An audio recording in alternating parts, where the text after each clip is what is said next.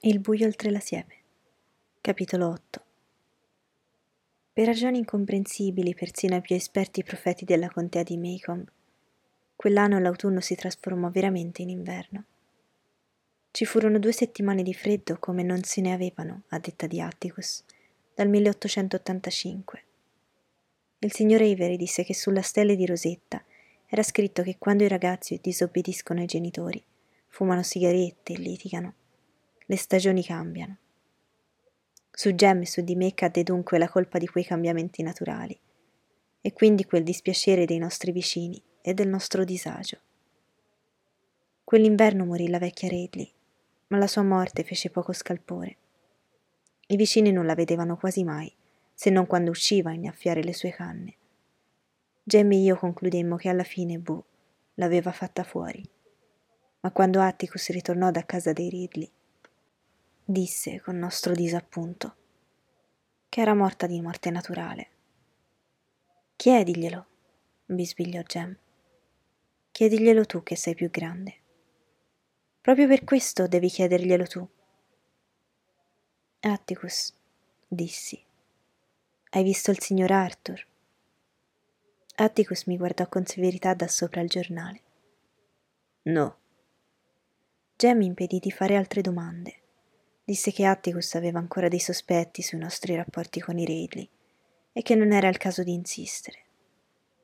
Secondo lui Atticus non era convinto che la nostra impresa notturna dell'estate prima si fosse limitata allo strip poker. Non aveva elementi precisi su cui basare questa idea. Era solo un sospetto.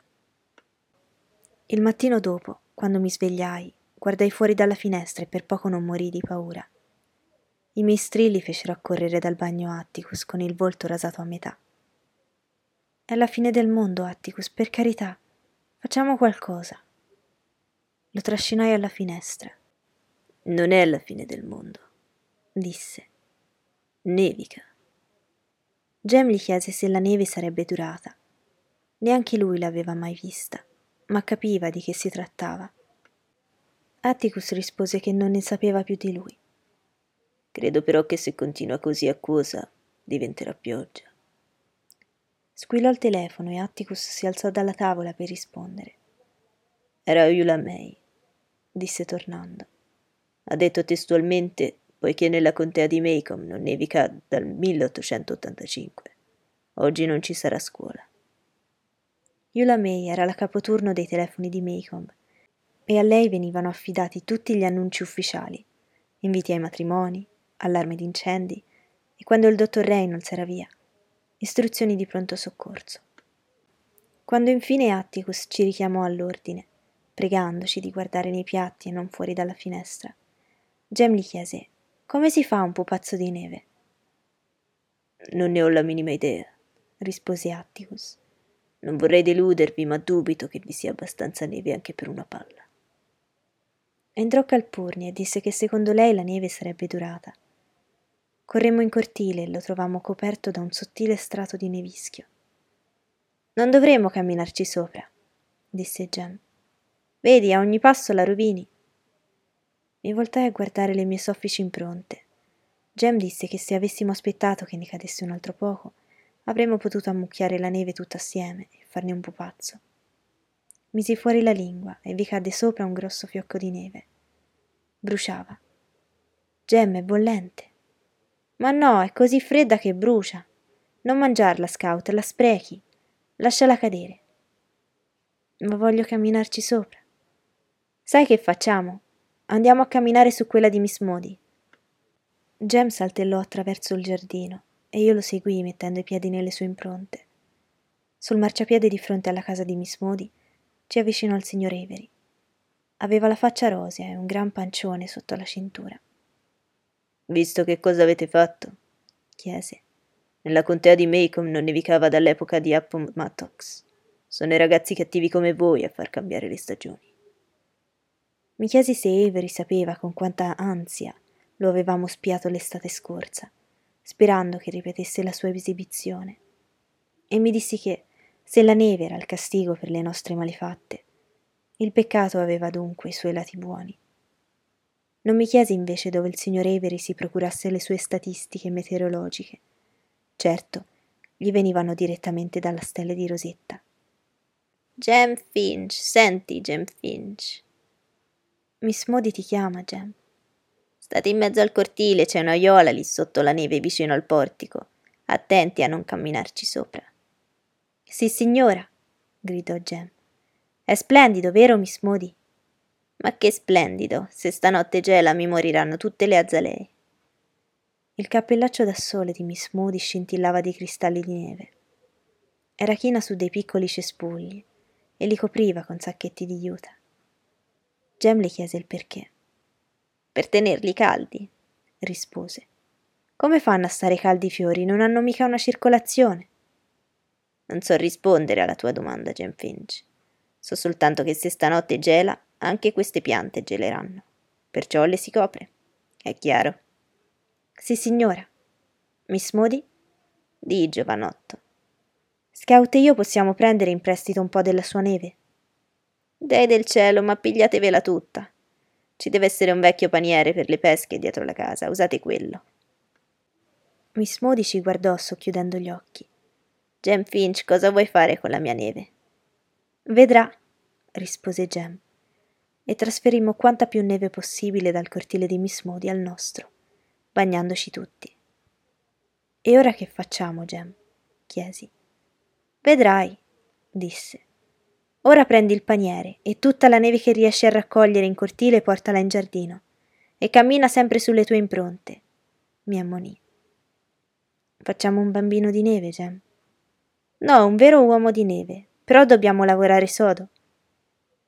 Gem corse in cortile Prese la zappa e cominciò a scavare in fretta dietro la catasta della legna, scansando tutti i tarli che trovava. Entrò in casa, ne uscì con il cesto per il bucato, lo riempì di terra e lo portò in giardino. Quando avemmo a disposizione cinque cesti pieni di terra e due pieni di neve, Jem disse che eravamo pronti e potevamo cominciare. Ma non credi che verrà fuori un gran pasticcio? chiesi. Ti sembra adesso? rispose. Ma non lo sarà dopo.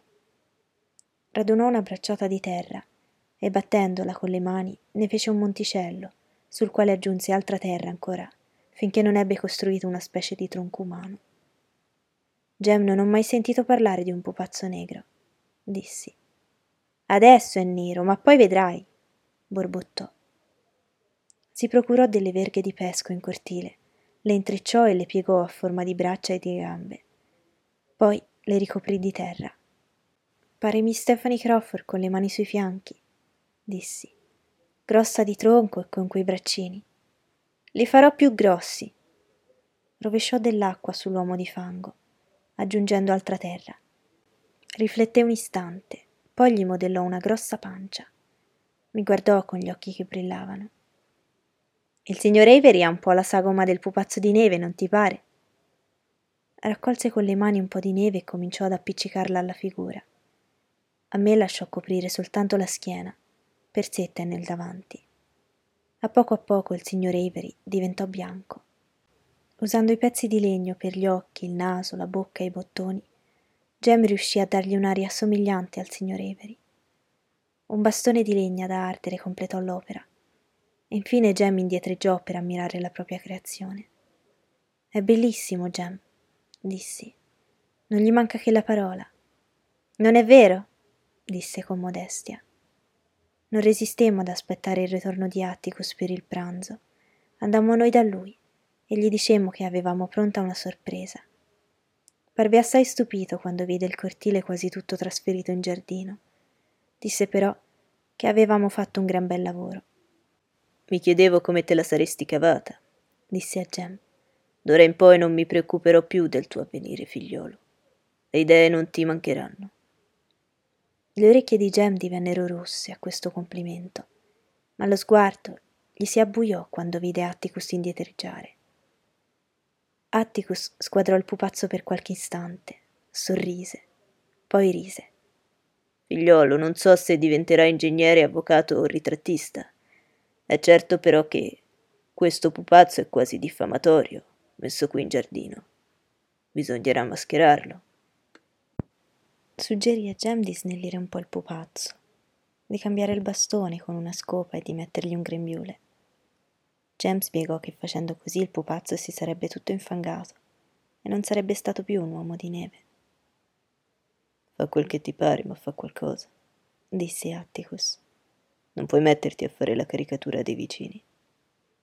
Non è una caricatura, disse Jem. Gli assomiglia. Il signor Avery potrebbe pensarla diversamente. Un momento, gridò Jem. Attraversò di corsa la strada, scomparve nel cortile di Miss Modi e ne tornò trionfante. Schiacciò il cappello da sole di Miss Modi sulla testa del pupazzo e gli ficcò le cesoie da siepe nel cavo del braccio. Atticus disse che adesso andava bene. Miss Modi aprì la porta di casa e uscì dalla veranda. Da lì ci guardò e d'un tratto sorrise. Jem Finch, chiamò. Diavolo d'un ragazzo, restituiscimi il cappello. Jem guardò Atticus che scosse la testa. Dice per scherzo, spiegò. È piena di ammirazione per il tuo capolavoro. Atticus attraversò la strada e si immerse in un'animata conversazione con Miss Moody. Ne afferrai una sola frase. Hanno costruito un vero ermafrodito. Non li educherai mai come si deve, Atticus. Nel pomeriggio smise di nevicare, la temperatura scese e quando fu sera le più nere predizioni del signor Avery si realizzarono. Calpurni accese tutti i caminetti di casa, ma avevamo freddo lo stesso. Quando Atticus rincasò, disse che ormai il freddo sarebbe durato un bel pezzo e chiese a Calpurnia di restare a dormire da noi. Lei diede un'occhiata ai soffitti alti e alle grandi finestre e disse che forse casa sua era più calda. Atticus l'accompagnò in automobile. Prima che mi addormentassi, Atticus aggiunse del carbone al fuoco in camera mia. Disse che il termometro segnava meno 8 gradi, che era la notte più fredda che ricordava e che il nostro pupazzo di neve doveva essersi gelato completamente.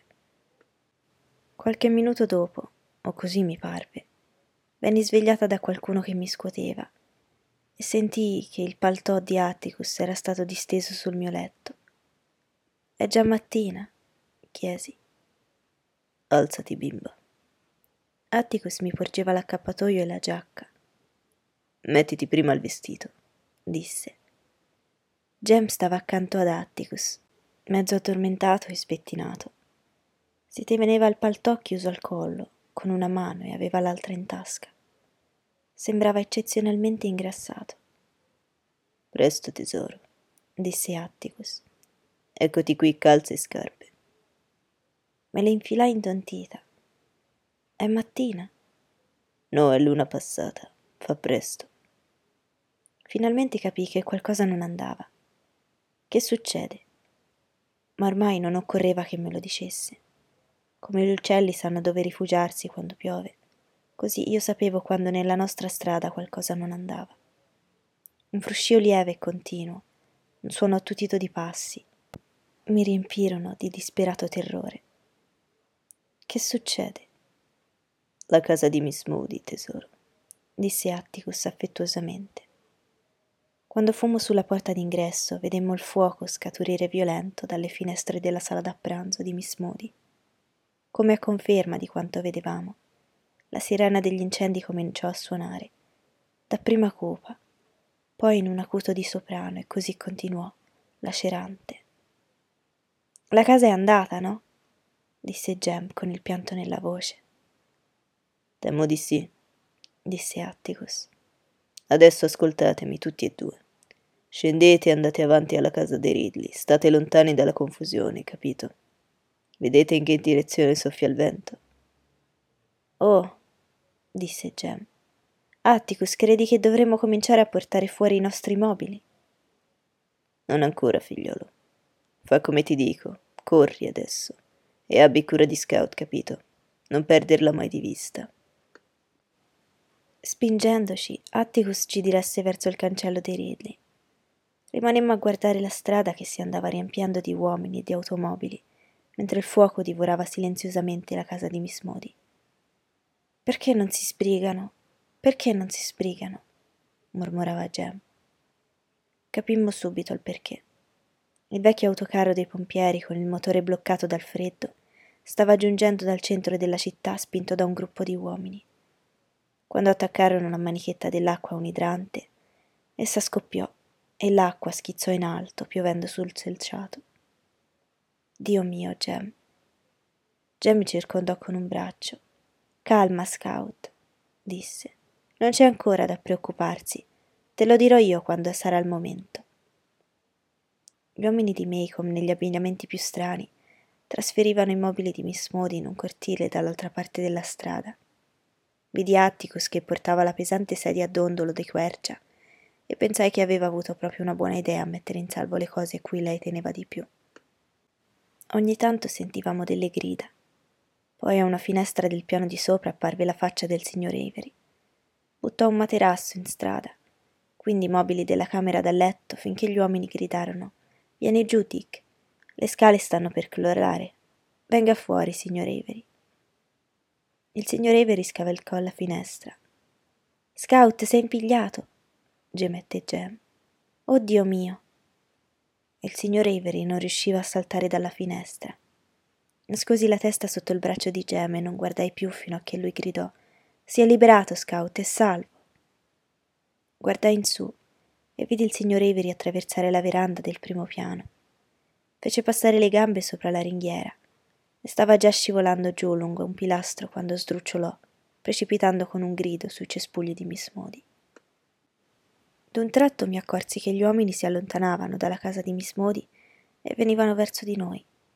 Avevano smesso di portare fuori i mobili. Il fuoco, invaso il secondo piano, saliva verso il tetto. Le cornici delle finestre erano nere contro il rosso vivo di tutto il resto. Gem, sembra una zucca di quelle che... Scout, guarda! Dalla nostra casa e da quella di Miss Rachel cominciava a levarsi del fumo vorticando come la nebbia dai banchi di un fiume. Gli uomini diressero le pompe verso le case minacciate. Dietro di noi, sulla curva, stridette il carro dei pompieri di Abbotsville e si fermò davanti a casa nostra. Il libro, dissi. Che cosa? chiese Jem. Quel libro di Tom Swift non è mio, è di Dill. Non ti preoccupare, Scout, non è ancora il momento di preoccuparsi, disse Jem mi fece segno con la mano. Guarda laggiù. In un gruppo di vicini, Atticus se ne stava con le mani nelle tasche del cappotto. Pareva assistesse a una partita di calcio. Miss Modi era accanto a lui. Vedi, ancora non si preoccupa, disse Jem. Perché non è salito sul tetto? È troppo vecchio, si romperebbe l'osso del collo. Credi che dovremmo dirgli di portare fuori la nostra roba? Soprattutto non dobbiamo scocciarlo.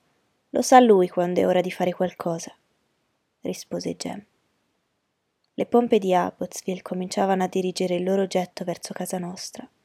Un uomo dal tetto indicava i punti che ne avevano più bisogno. Vidi il nostro ermafrodito prima diventare nero e poi crollare, con il cappello da sole di Miss Maud in cima. Non vidi le cesoie da siepe. Nel calore proveniente dalle case di Miss Rachel Miss Modi e nostra. Gli uomini si erano ormai tolti cappotti e vestaglie. Lavoravano in giacca del pigiama o camicia da notte, ficcata dentro i pantaloni. Io invece, ferma dov'ero, mi sentivo gelare a poco a poco. Jem cercava di riscaldarmi, ma il suo braccio non era sufficiente. Mi liberai dalla sua stretta e mi strinsi le spalle, saltellando un po'. Riuscii a sentire di nuovo i piedi. Giunse un altro carro antincendio e si fermò di fronte alla casa di Miss Stephanie Crawford. Non c'erano più idranti disponibili e gli uomini cercarono di mettere a mollo la casa con gli estintori a mano. Le fiamme erano contenute dal tetto di lamiera di Miss Modi, ma d'un tratto, ruggendo, la casa rovinò. Lingue di fuoco divamparono da tutte le parti e subito dai tetti delle case adiacenti gli uomini, agitando delle coperte, cercarono di soffocare le scintille e i pezzi di legno in fiamme. Era ormai l'alba quando gli uomini cominciarono a sgombrare, dapprima uno per volta, poi a gruppi. Spinsero di nuovo fino in città l'autocarro dei pompieri. Poi partì quello di Abbotsville. Il terzo rimase, Il giorno dopo abbiamo saputo che era venuto da Clark Ferry, a 60 miglia di distanza. Jem e io attraversammo la strada senza farci notare. Miss Modi fissava la voragine nera e fumante al centro del suo cortile e Atticus scosse la testa per farci capire che lei non voleva parlare. Ci condusse a casa, tenendoci per le spalle per attraversare la strada ghiacciata. Disse che Miss Modi per il momento sarebbe andata ad abitare da Miss Stephanie. Chi vuole della cioccolata calda? chiese. Ebbi un fremito quando accese il fuoco nella stufa in cucina. Mentre bevevamo la cioccolata notai che Atticus mi guardava, prima con curiosità, poi con aria severa. Mi pareva di aver detto a Gemme e a te di restare dove eravate. Ma non ci siamo mossi. E allora di chi è quella coperta? Quella coperta? Esatto, quella coperta non è nostra. Abbassai lo sguardo e vidi che mi stringevo una coperta di lana marrone attorno alle spalle, come una schiù. Atticus, non lo so proprio. Io mi volsi verso Jem per trovare una risposta, ma lui era ancora più sbalordito di me. Disse che non sapeva dove l'avessi presa. Avevamo fatto esattamente quello che Atticus ci aveva detto. Eravamo rimasti presso il cancello dei Redli, lontano da tutti, senza muoverci di un centimetro. Poi si interruppe. Il signor Nathan, c'era anche lui, balbettò. L'ho visto, l'ho visto, stava trascinando quel materasso. Atticus, giuro che... Va bene, figliolo, va bene. Atticus sorrise. A quanto pare tutta Maycomb era fuori stanotte. Chi per un motivo, chi per un altro. Jem, credo che ci sia della carta da imballaggio in dispensa. Va a prenderla e faremo un... Atticus, no. Jem doveva aver perso la testa. Cominciò a spiattellare tutti i nostri segreti a uno a uno, senza curarsi di me neppure di sé non tralasciando nulla, il cavo dell'albero, la storia dei calzoni e tutto il resto. Il signor Nathan ha messo il cemento in quell'albero, Atticus, e lo ha fatto per non consentirci di trovare più niente. Forse sarà pazzo come dicono, ma giuro davanti a Dio che non ci ha mai fatto del male, non ci ha nemmeno toccato. Avrebbe potuto tagliarci la gola da parte a parte quella notte, e invece ha cercato di rammendarmi i calzoni. Non ci ha mai fatto niente, Atticus. Atticus disse Basta, figliolo, così affettuosamente, che mi sentii molto rincuorata. Naturalmente non aveva capito una parola di quel che diceva Jem, perché tutto quel che aggiunse fu Hai ragione, è meglio che questo rimanga tra noi, teniamoci anche la coperta. Un giorno forse Scout potrà ringraziarlo per averla riparata dal freddo. Ringraziare chi? chiesi. Buredli. Eri così occupata a guardare l'incendio che non ti sei nemmeno accorta che ti ha messo la coperta sulle spalle. Mi sentii lo stomaco in subbuglio e per poco non vomitai quando Jem, stringendo la coperta, mi si avvicinò silenzioso alle spalle. È sgattagliolato fuori dalla casa, ha fatto il giro sgusciando e si è avvicinato. Atticus l'interruppe seccamente. Non vorrei che questo ti ispirasse altre prodezze, Jeremy. Jem si accigliò. Non ho intenzione di fargli niente. Ma nel suo sguardo notai eccitazione. Pensa, Scout, disse. Se ti fossi voltata in quel momento l'avresti visto. Calpurnia ci svegliò a mezzogiorno. Atticus aveva detto che non saremmo andati a scuola quella mattina. Avevamo dormito così poco la notte che non avremmo imparato niente. Calpurnia ci disse di pulire in giardino. Il cappello di Miss Modi era coperto da un sottile strato di ghiaccio, come una mosca caduta nell'ambra, e dovemmo scavare sotto la fanghiglia per trovare le cesoie. Scoprimo Miss Modi nel suo cortile che guardava le azalee gelate dal freddo e bruciacchiate dal fuoco. Le abbiamo riportato le sue cesoie, Miss Modi, disse Jem. Ci dispiace moltissimo. Miss Modi alzò la testa e l'ombra del vecchio sorriso le passò sul volto. Ho sempre desiderato una casa più piccola, Jem Finch, e un cortile più grande. Pensate quanto spazio avrò per le mie azalee ora. Non è triste, Miss Modi. chiesi sorpresa. Atticus aveva detto che la sua casa era tutto quel che possedeva. Triste, bambina, ma se odiavo quella vecchia stalla. Avevo già pensato di darle fuoco un centinaio di volte se solo non mi avessero dovuta mettere dentro per questo. Ma non ti preoccupare per me, Jean-Louis Finch. Non hai idea di quante cose si possano sistemare. Vedrai, mi costruirò una casetta e prenderò un paio di pensionanti. Caspita, avrò il più bel giardino di tutto l'Alabama. Quello di Bellingrath sembrerà squalido al confronto. Gem e io ci guardammo. Com'è successo, Miss Modi? chiese Gem. Non lo so, Gem. Forse il camino in cucina. Ieri sera avevo lasciato il fuoco acceso per le piante in vaso. Ho sentito che la notte scorsa sei stata in buona compagnia, Jean-Louis. Come lo sa? Me lo ha detto stamani Atticus, mentre andava in città. A dirti la verità, mi sarei voluta trovare lì anch'io, e avrei avuto il buon senso di voltarmi indietro. Miss Modi mi sconcertava. Aveva perso quasi tutto quanto possedeva. Il suo amato giardino era distrutto e si interessava ancora con vivacità e cortesia agli affari miei e di Gem. Dovette accorgersi della mia perplessità.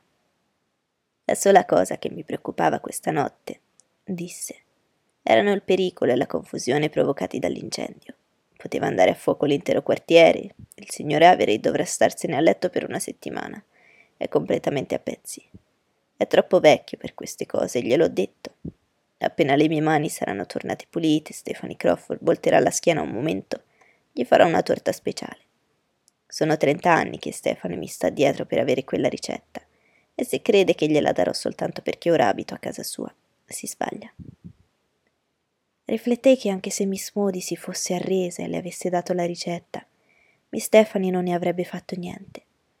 Una volta Miss Modi me l'aveva mostrata, e fra le tante altre cose, la ricetta prevedeva una grossa tazza di zucchero. Era una giornata serena e l'aria così fredda e limpida che udimmo l'orologio della torre del tribunale stridere e cigolare prima di battere l'ora. Il naso di Miss Modi aveva un colore che non avevo mai visto e gliene chiesi la ragione. Sto qui fuori dalle sei, disse. Avrò il naso completamente gelato. Alzò le mani. Un groviglio di linee sottili le attraversava i palmi, scuri per la sporcizia e il sangue rappreso. Si è rovinata tutte le mani, disse Gem. Perché non si prende un uomo di colore per il giardino? Non c'era nota di sacrificio nella sua voce quando aggiunse Oppure potremmo aiutarla scout e io. Miss Modi disse Grazie, giovanotto, ma avrai il tuo da fare laggiù. E indicò il nostro cortile. Vuol dire il morfodita? chiesi. Quello lo possiamo rimettere in piedi in un battibaleno. Miss Modi mi guardò, muovendo silenziosamente le labbra. D'un tratto portò le mani alla testa e scoppiò a ridere. Quando ce ne andammo rideva ancora.